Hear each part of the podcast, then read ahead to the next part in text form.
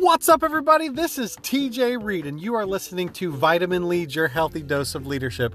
We are on a mission to help you develop consistency, a thriving career, and to find company for the journey as a leader.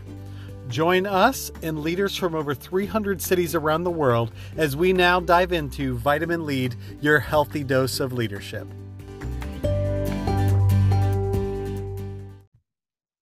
What's up, everybody? Welcome back to Vitamin Lead, your healthy dose of leadership. I'm your host, TJ Reed, and I am so excited today to have my guest, Fred Ashman. Fred, how are you doing today? I'm doing terrific. Glad to be with you. Yeah, Fred, man, I am ecstatic to talk with you. You have such a rich story. I even read that you were the opening band for Stevie Wonder early on in your career, and I know that I couldn't do your story justice. So why don't you just take a moment and just tell us a little bit about your story? Well, I had goals uh, in the seventh grade. They had a teacher who does that what uh, like an aptitude test, but it's really what do you want to be when you grow up? Yeah. And I had written goals, and uh, one was to be an audio engineer. Hmm. Another was to be a professional trumpet player, musician. Another was to be a TV director. Another one was to be a pilot. Well, I started recording uh, various high school bands when I was still in high school wow. for a recording company that did high school bands. And then I went on to do mixing for all the groups of the late 60s, early 70s during early years of college. I turned pro as a musician at 16 and uh, had my own band at Disneyland. And that's when we did uh, one of the one of the shows for uh, Stevie. We were the opening act, but we really played a lot of the main stages at Disneyland as a guest rock group on the main stage and did a hmm. lot of gigs around and I got to play the studios a little bit.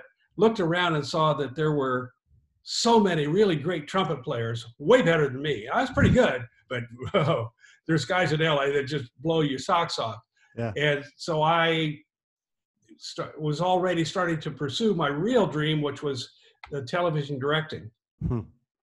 I directed my first television show f- through a junior achievement program at a local TV station with live bands and, and everything, and a live show on broadcast on the uh, ABC uh, affiliate.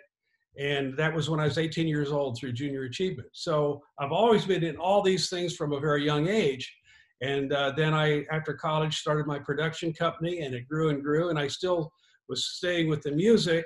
And then uh, I started having to travel back and forth to Disneyland while I was still doing the band and started the production company at the same time.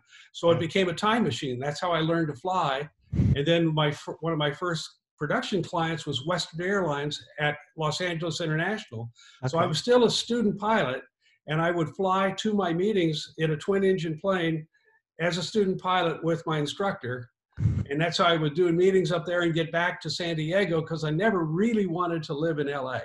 Yeah. So it just went from there. And then I ended up uh, with a William Morris agent in LA and met with the heads of uh, some of the big uh, networks at the time. And it, let's just say I walked out of a meeting with NBC who wanted to buy my show that I was pitching with a guy from uh, William Morris.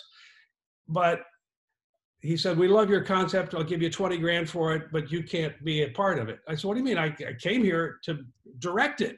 Yeah. I'm a young director. I'm, you know, and I came in with this whole package. We have stars attached to it and everything. He says, yeah, I know, but we don't need the stars. Uh, we just want the concept, and we'll give you 20 grand. And I said, but I want to be a part of the production somehow. I mean, I, if you won't let me direct it, at least I'm a co-producer. Yeah. He says, no, no, you're too young. You can't do any of this. He says, look, kid, if you want a job, uh, you could be a job as a page. Well, that was like giving you the finger. Yeah. And I looked at my agent, he rolled his eyes, and I said, You can't have it. Yeah. And the agent said, Well, there's money on the table. Do you want it or not? And I said, No, I'd rather it never be produced than to have you guys take it and turn it into the same piece of junk you do every year. Yeah. And that's which is what he and he said, Well, that's what we're gonna do, but but I'll still give you money for it. And we walked out, and my agent said, Fred, I've never seen that in Los Angeles before, ever. Hmm. And I said, What's that? He says, Integrity. Mm. And that's when I walked away from the whole LA scene. And I've done some work for Universal and some other places up there through the years. And every time I come home and I talk to my wife and I said, that's why I didn't go to LA. because mm. it's I just walk away and I have a lot of friends who are very successful in LA, but they all say it's just this eh, hard environment and you can't trust anybody. Yeah. Well, I've done in the corporate world huge things, and I had people like American Airlines, NCR, Learjet, all these other clients for 20, 30, 35 years in a row for wow. all their big work, not the little stuff, the big stuff. Yeah. So we did. And it was a ball. I got I got more creative freedom than the Hollywood director and producer ever has. Yeah. It was great. That's awesome. So that's where I am. So I, I love that idea of integrity. Why do you think it's so tough uh, in LA to to find that, to have that? Because a lot of the people simply don't have it. They hmm. they they they can't be trusted. If they can uh, cheat you on a deal, they will. Hmm. Uh, it's just not everybody up there, but the people I met in uh, positions of authority. And I, I've had two pilots that I was involved in, and I was running and uh, produced, picked up, greenlit by one by Discovery and another by uh, the uh, Fox Entertainment Channel, and both of them said, "Yeah, we're going to go. It's it's done. It's we're sending the contract, so on and so forth." In the case of Discovery, they were supposed to. They said, "Be in production in 90 days. Can you do that?" I said, "Yeah." It was a series. Yeah. They loved it, and then I didn't get a contract. And I called and said, "Oh, well, she's no longer with the company, the VP, and all of her all of her uh, projects are canceled." I said, "Well, can I talk to the person who took over?" It says, "No, he has no desire to talk to you." Done. Quarter of a million dollars later, of my money's gone too. Yeah. Uh, and then uh, the exact same thing happened over at uh, the Fox Channel, except I didn't invest a ton in. In we just had our, our money into the development of the concept and they based on the concept and the and the uh, people that I had attached to it, who they really liked, were network people uh, in terms of hosts and such for the show. Same thing. The guy a week later, he's gone. Hmm. All of his contracts are are gone. So, you know, after about the third time you get burned, you yeah. say, "I'm not going to play this game anymore. I'm yeah. losing my ass." yeah. So so that I I just really focused on the corporate, and I ended up doing some IMAX films and doing big documentaries and all sorts of things. But it was based on integrity, and the integrity part is if you say you're going to do something, do it. Yeah. If something screws up, take ownership of that and fix it. Yeah. And and it's been proven uh, in a lot of industries that if your company does uh, uh, makes a mistake and but but fixes it really really well yeah your customers will remember how good you were at fixing it more than they remember that it, you did it right in the first place yeah uh, and that's i learned that from mike gunn at american airlines. Mm. he was talking about if you if we lose a bag how well we get it and get it to you and communicate with you will mean more to that customer than if you never lost the bag. And you'll have a more loyal customer because of it. True. Yeah i, I have definitely seen that played out in my own uh, customer service experiences. That's, oh, that's oh, yeah. true. That's good so you you started a multi-million dollar production company before the age of 30 uh, what's like what's one of the best lessons you learned in those early days that you've kind of carried with you since then well i wish i had more accounting background before i started Okay. Just now, I we in college, I, I was in essentially film school, TV, uh, at San Diego State University, but I took as an elective Introduction to Business Law. That course was so great. It was, it was really wonderful because it, it just gave you the basic stuff that you need to know. There wasn't anything in accounting because if you go into accounting, then you're just into numbers, numbers, numbers, and they're preparing you for an accounting career. I needed accounting for dummies, and eh, because I didn't me too, know. Me too, probably. well, I didn't know what accrual accounting was. I didn't yeah. even know that there was such a thing. I didn't know what depreciation was or why it w- works, and I had no idea how to look at uh, your your spreadsheet and your uh, P and L and to actually read it and to know what I'm looking at. Yeah. I do now, but yeah. I ended up hiring uh, small accounting firms. And then finally, I had a full time accounting person who joined the company and, and actually was my one of my my key guy uh, for all the years. Hmm. In terms of the growth, the growth came from referrals. Referrals are the lifeblood of especially a personal service business. Yeah. Even a doctor, it's all about referrals. Yeah. Uh, in the production business, you're only as good, like a, as a musician or whatever, anybody, you're only as good as your last gig. Yeah. You're only as good as what results you can deliver. And in, in my business, it's delivering messaging that touches the hearts of people as well as uh, intellectually stimulating them with a message that is that works. Uh, and we've mostly dealt with internal audiences. Many cases we're doing well. We did a, uh, a big show for uh, NCR all over the world every year, one or two. Um, Sydney, Bangkok, uh, Hawaii, multiple times, Miami, uh, Rio de Janeiro, uh, literally everywhere. But one uh, show that we did, we had uh, in Barcelona, Spain, 200 dancers, 50 piece live orchestra doing Wow. original scores of a lot of cover tunes and such, but it was all for both a daytime business meeting and a nighttime show. Hmm. Uh, and we got standing ovations and rave reviews for all of these things. And we did similar shows to that, multi million dollar things with several million dollars worth of videos originally produced for that and then for product reveals and things later, all as a part of that. And we did those 37 years in a row for those guys. Wow. We, we we were talking about beforehand about the importance of kind of like looking through the eyes of your audience, like seeing things through the eyes of your audience. Yes. How do you how do you do that? Like when you're in all these various cities around the world, how do you make sure that you're seeing it true to where those people are? Well, in those cities around the world, we're always for a fixed audience of, in case of NCR, their top sales and service people from all over the world, Okay. about anywhere from three to 5,000 at a time. Okay. Then they fly them in, and this is this big trip. One of the things that I learned early on in, in that process, I always used to think when I first started, these are, they, they call them motivation meetings Okay. they're not motivation meetings. These are motivate. This is they have to ha- have done 110% of quota to even get to go on the trip. Okay. These are highly motivated people. Sure. Now, the tr- trip to an exotic place is motivation, but what we're in our message is not about motivation at all. It took me a few years to figure this out.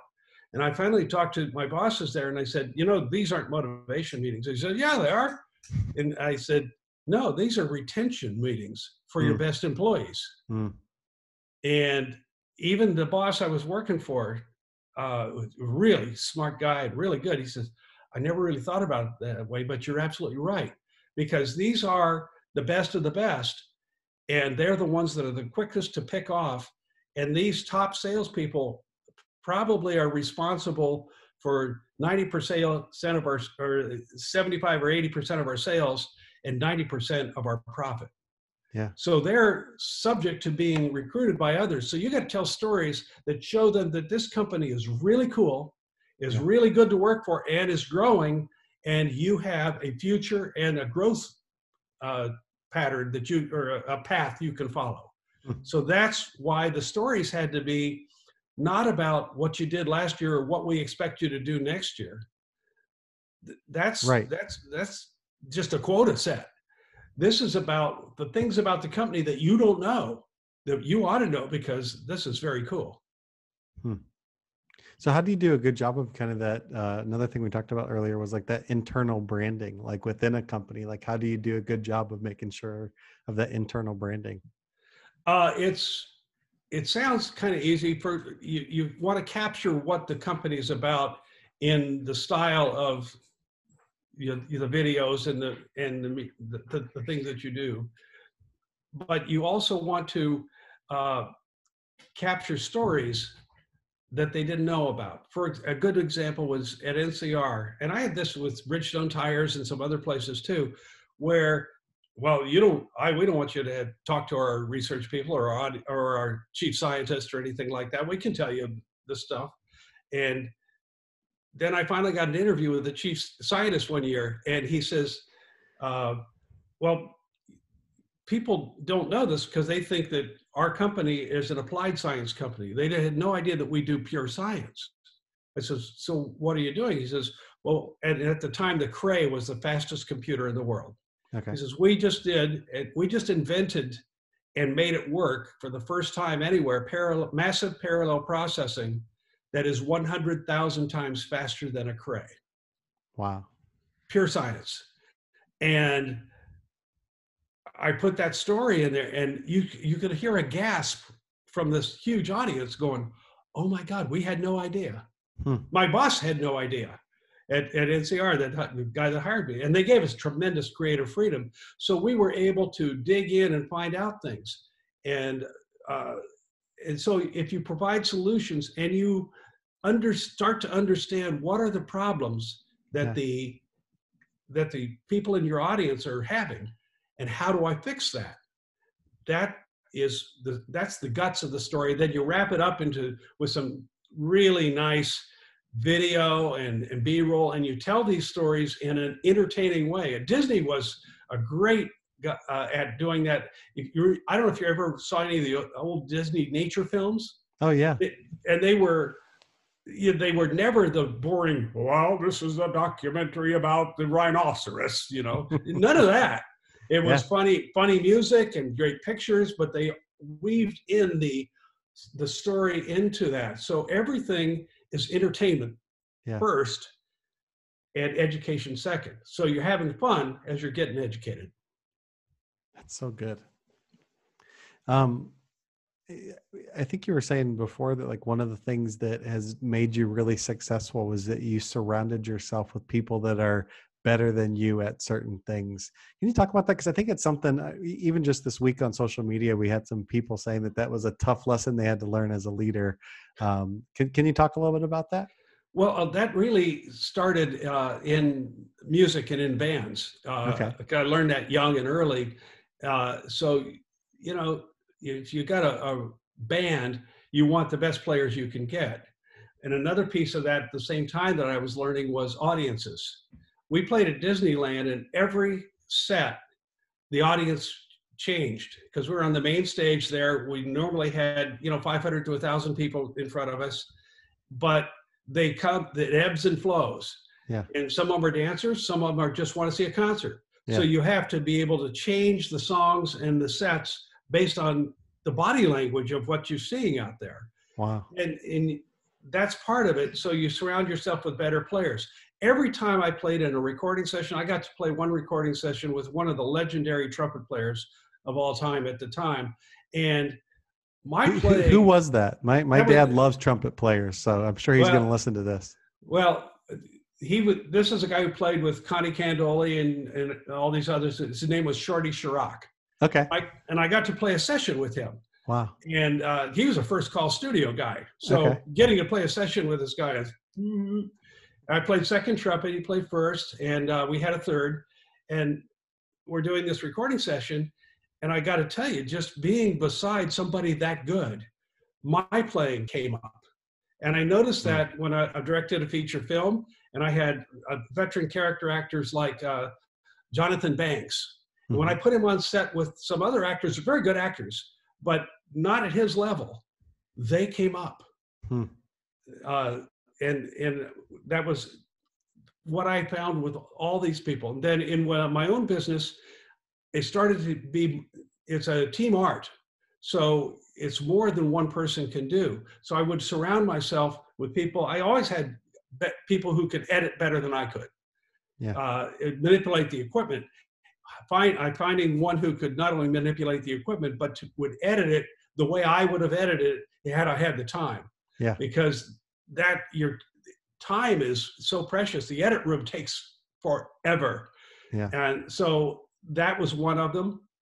I also had to get other directors to come in because there was more things going on than I could direct all of them. Sure. I still did the majority of the writing and the producing, uh, but I had to have producers who handled all those other things. So I'd hire people who were better at that thing than me and it really started one of my first uh, directing assignments when I was uh, the first time I ever got to direct on a Hollywood big stage.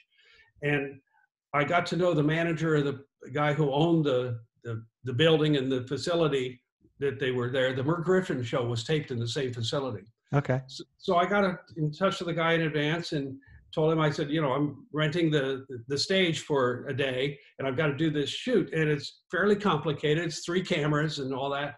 He says, okay. And I said, I need you to help me get some really good guys because I know it's notorious in Hollywood. Some of the union guys can tear up a young director pretty good. Sure. Uh, and I said, I just need good guys. He says, Oh, I know exactly who to get for you. So I came in and they were just finishing a Maybelline commercial. So I picked them up, this crew up at noon for the first day, and then I had them a whole second day. And I kind of hid in the background during this last part of this commercial. And they had over, run over for a couple days, and they had this woman from New York who was screaming at everybody the whole time. The, the client from the agency. I mean, she was hell on wheels not a nice person. and the crew was acting accordingly, just going along, and they were not mm. moving real quick. So I sent uh, somebody up to the uh, the Brown Derby where they were having lunch. Uh, my one of my assistants and said, "Go up there and pay for their lunch." Mm. And when they come down, tell you know, tell them who it's from. And they came in, and I sat them all down. I said, "Well, you guys have really had to deal with some sh- shit for the for the morning." and it, they go, yeah, yeah. Hey, thanks for lunch, man. And and what what can we do for you, kiddies? I said, I'm the, directing this, and you guys are all really seasoned pros. So as I'm doing this, I want to tell you right now, I give you permission. matter of fact, I'm asking for you to be able to stop the production at any minute and say, no, no, do it this way. It'll be better. Yeah. And they did.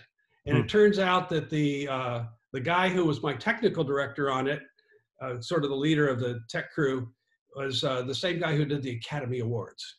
Okay. And the the camera guys were like network top top guys, and they were so wonderful. And uh, but I treated them really well. I knew what I wanted. I knew what to do. I was competent. Sure. But I surrounded myself with people who were better. Yeah. And man, they made the thing. This is the simple little industrial video sparkled. Yeah. And and I've always tried to do that. So you you look for the people who can bolster what you're doing. I did the same thing when I hired directors to work for me. I and I but I found a lot of them would get off on tangents and they would forget about the audience. They started, I'm a director, I'm doing my thing. No, no, you're you're supposed to be telling a story that works. Well, I'm going to do it my way. And I said, no, you're going to do it your way, but within my parameters. Yeah. And they everything that they worked on with me made my work better. Yeah. And, and between us, uh, with my staff, we had normally a, a, complete staff with all the support and, and back room and everything of about, oh, 13, 14, up to as much as 30. 30 wasn't fun, too many people to, uh, to deal with. Yeah. But the, the small team, we were, we won over 120 major awards and hmm. I won a lot of them. But my team, I wouldn't have won them without the team. Right. An orchestra is only as good as the orchestra. Right. It's, the conductor is important, but you got to have an orchestra. Yeah.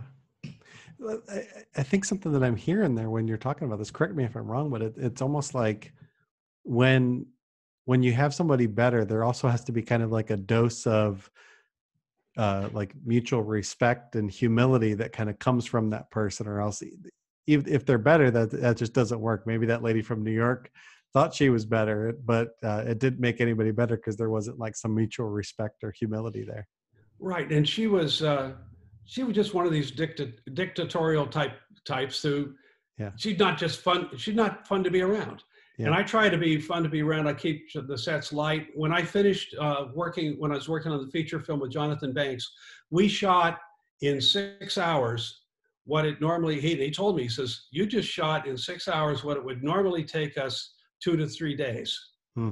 or t- two days easy. Yeah. Uh, and, and it, he said, and it was fun. Everybody here, your director of photography, your whole crew was was terrific. And we had a, a big crew and about 30 extras in the scene. I mean, it was a big scene and all that, but just went through it. And he was so good that if I got it on the first take, we would only do one more take because it was filmed as a safety. Sure. But I said, that's it. We got it. And he said, one take. I said, could you do it better? He says, I do it the same. I said, well, then we don't need it. And at other times it would be, okay, let's do it again, but let's try it this way. And can you give me a little more of this, a little more of that? But you're not teaching. It'd be like a college coach going to the pros. Mm. Now you're you're just doing nuance and coaching as opposed to teaching so much. Yeah. And the better the pro, the less you have to do things and then you just let them blossom and they make what you are setting up to do better. And mm. that's what a good leader does yeah. is you set these things up. And i learned a lot from my clients. I had some really good clients. Yeah. mike gunn at american airlines who when i started he was the general sales manager. And at, by the time we, he retired uh, he was uh, executive vice president of the company. Wow. And but I became his go-to guy to solve things. Hmm. And and he told me once, he said, "You've captured the the heart and the spirit of this airline better than anybody I've ever seen doing videos and, and events for us." Hmm. Well, good. That's what I'm supposed to do, and yeah. that's what I have so much fun doing. And it's the music is such a key to all of this because that's what gets your heart going yeah music music can kind of enter in ways that other things can't it's yeah that's so good so yeah. you, you you you've done like aerial footage are, are, you like the the type of person when you see like uh an american airlines plane going through the sky like from a distance like you you shot that type of stuff as well uh yeah we did a lot of air to air okay. uh and uh I'll, I'll have some videos for you that uh, you can put into this and and make it so people understand One of them, one of the assignments was to make a video about the company and all of the different pieces because all the vertical silos aren't working well together. Yeah. Both at the senior management all the way down the line. We work in reservations. Yeah. We work in we're flight attendants. Well, we're the pilots. Well, we're the mechanics. Well, we're the ground service people, you know, and they all had all these complaints about everybody else. Yeah. Well, if these guys did their job, it would be easier for us, you know. And so nobody knew what the other, the left hand didn't know what the right hand was doing. So mm. the the challenge was to make a video that started at the major management meeting and then would go to the sales meeting and go all the way out to the various group meetings throughout the organization globally hmm. that would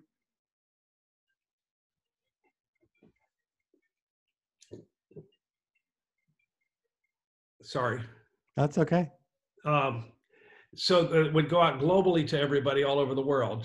And it, uh, the real challenge was the stories that they had to tell were great, but how do you get the pilots to watch it? Yeah. The pilots are an independent group. Everybody else can get, you can bring them together in a meeting and show it on a big screen. That's the other thing. Uh, this using Skype or Zoom or anything else for these kind of meetings is really not good because people are just watching this meeting and it's on a small screen. They're at their desk. They're doing other things. They're not captured. If you have them in a big room and you have a big screen and big sound and it gets dark you're 100% attention. Hmm. and you can do so much more in terms of getting an emotional response which is what you want along with the, the uh, visual but even if you're on a small screen you wanted something that is so compelling that they want to watch it so yeah. what are you going to do with the pilots? Because they only come in in groups of three or four or five and go to their simulator training, and they're all doing recurrent training. They're not interested in watching videos. They don't give a, They just don't give a damn. Right. so yeah, we we pilots are a pretty independent group, and I wasn't a commercial pilot, but I'm a pilot, so I understand. So I'm going. There's only one thing that's going to get them to all to do this, but it's going to. And they gave me a million dollars to make this video, so hmm. I, I can I have the resources to make it work, but I need you to give me four airliners with the crews who are properly trained to fly formation. And we're going to fly some formation stuff, some really good formation stuff, and fly around it in Learjet and put it in this video. Hmm. They will, the word of mouth among the pilot community, you got to see this video, got to see this flying. Oh my God. So uh, they, I went to Mike with that and he says, well, that sounds pretty cool, but you're going to have to go convince the chief pilot that it's safe and you can do it. Hmm. So I went and had a conversation with the chief pilot, and I I never met this guy. I'd met the previous chief pilot, but not this guy. He's new, and uh, these these pretty tough tough executives. So yeah. I walk in and lay it out to him. He says, "Well, who's gonna who's gonna fly the Lear?" And I said, uh, "It would be either Scott Patterson or Clay Lacy, uh, the two two of the best movie pilots in the world. And they had already seen what I'd done in the IMAX films where I did a whole bunch of aerial work. Sure. So he goes, okay, okay. He says, oh, by the way, is that your uh, Mitsubishi MU2 uh, turboprop down there at the at the DFW in the private terminal? He says, I said, yeah. How'd you know? He says, I'm the chief pilot. I know everything. so anyway, so I had the credentials he liked what the idea was. Then he says, How are you going to get the airplanes? I hmm. said, I've already talked to the VP of operations. I've been doing their work for 15 years at that point. Yeah. So he says he'll he said he'll get me the airplanes, but if I can get the pilots and get your permission. Yeah. He says, okay.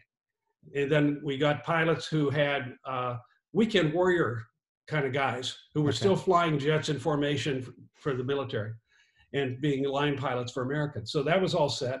Then we got the airplanes and we did it. Uh, we just did the formation stuff and we ended up with three, not four, because one of the planes we had was called their spare out of Chicago. Sure. And, the, and a plane on a regular flight had a mechanical, so they had to pull the spare and use it. So I just had three. I had a triple seven, seven five seven, and 737, and they're flying around in formation. And uh, uh, well, I, you'll have the video and you can show the video, please. Yeah. So that was all cool. And then it was all done, and I had pictures of everything made up and signed by all the pilots. And I mean, big pictures, like the big kind you hang on a wall. Had them framed and sent one to the vice chairman, who was a guy I had known for a long time. Never really worked for him, but he's a really good guy. So we knew each other. Um, but he called me up, and here is the vice chairman of the board calling me and he starts reaming me out. He says, Who signed the ops orders for that flight? I didn't know who signed the ops. Actually, I knew that no one did. They all assumed somebody else did. So right away, he's he's in my face about and and who approved this for this? I said, well, the chief pilot and you know Mike and so on. He, he says, but who approved the, the operation of this and, and the spending of all this money and all that. And I, well, I, and, and he, I didn't even get a chance to answer. And he starts into the next thing. He's really, oh, what about the safety? You realize what could have happened? It could have tanked our airline. And he's really giving me the bad time. And, and then, and then he says, and, and you'd never even called me. Ah, that's what it was. He was giving me the business. And I said, Oh, okay, Bob. That does that mean that you want to fly in the Lear with us, or do you want to fly in the airliner next time? He says, "Oh, I'll I'll fly in the airliner, jump seat." he was. You got to the heart of it. Oh, but he he was. It scared me at first because here's a guy who's always been nice, and he, I mean, he put me on the coals like a like a DI so anyway, that happened. But the what what was great about it, it was a real uh, effective piece that we did. The pilots all wanted it, and they wanted it so badly that the chief pilot had us come in, and we made a special version of that that same video. But it had a bonus feature on the DVD. They had to sell the DVDs. We had to put up a site and sell the DVDs, all these pilots, for them and their friends. And we took all the takes and the outtakes about how we did the entire shoot. So you had the main video about the company, and then you had this whole aviation thing that was about 15 minutes long of mm-hmm. great shooting and how we did it and the communications, the whole thing. So it got to the pilots far better than they ever expected. That's the problem solution kind of thing. And talk about internal branding, yeah. because internal branding is, is about pride. I feel good about my company. I am proud of what we're doing.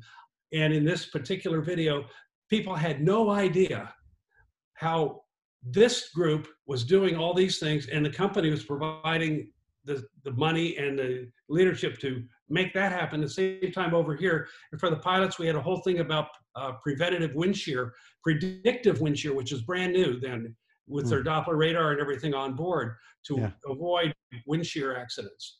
Uh, and we had a whole demo of that in the uh, in a simulator that was completely real. And in the first one, they actually were had to freeze it because they could not. They gave them a, a wind shear they couldn't escape.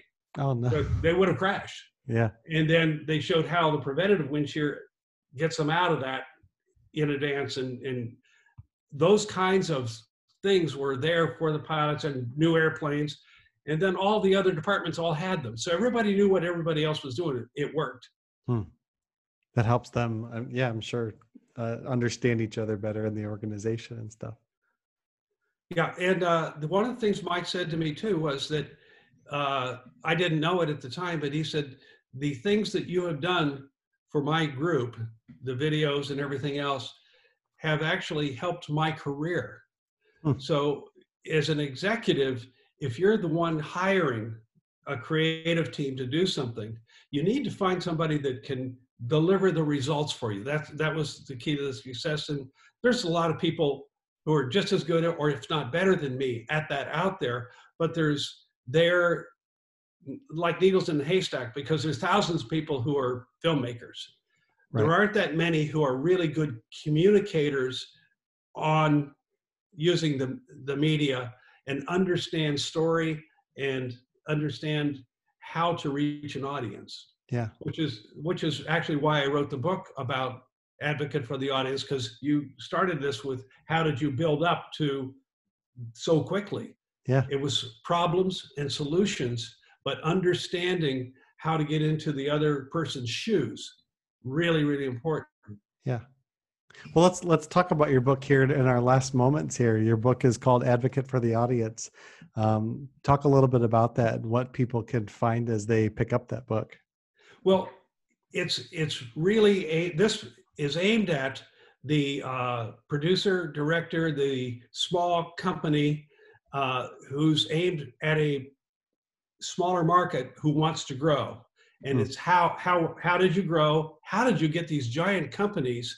And how did you keep them for all these years? And there's a lot of big, big companies. And I put that into a series of true stories. They're almost like case studies. Okay. And, and what I learned. And there's lessons learned. Oh, and I got good. and when I got my teeth kicked in, and that's in there too. Uh, and it, it's it's all about that sort of thing. It, it's available at my website right now. I haven't put it on Amazon yet because uh, right now, if I sell them and, and, deliver them, I actually make a little bit of money on it. Amazon, you make about ten cents, you know, instead of five bucks each.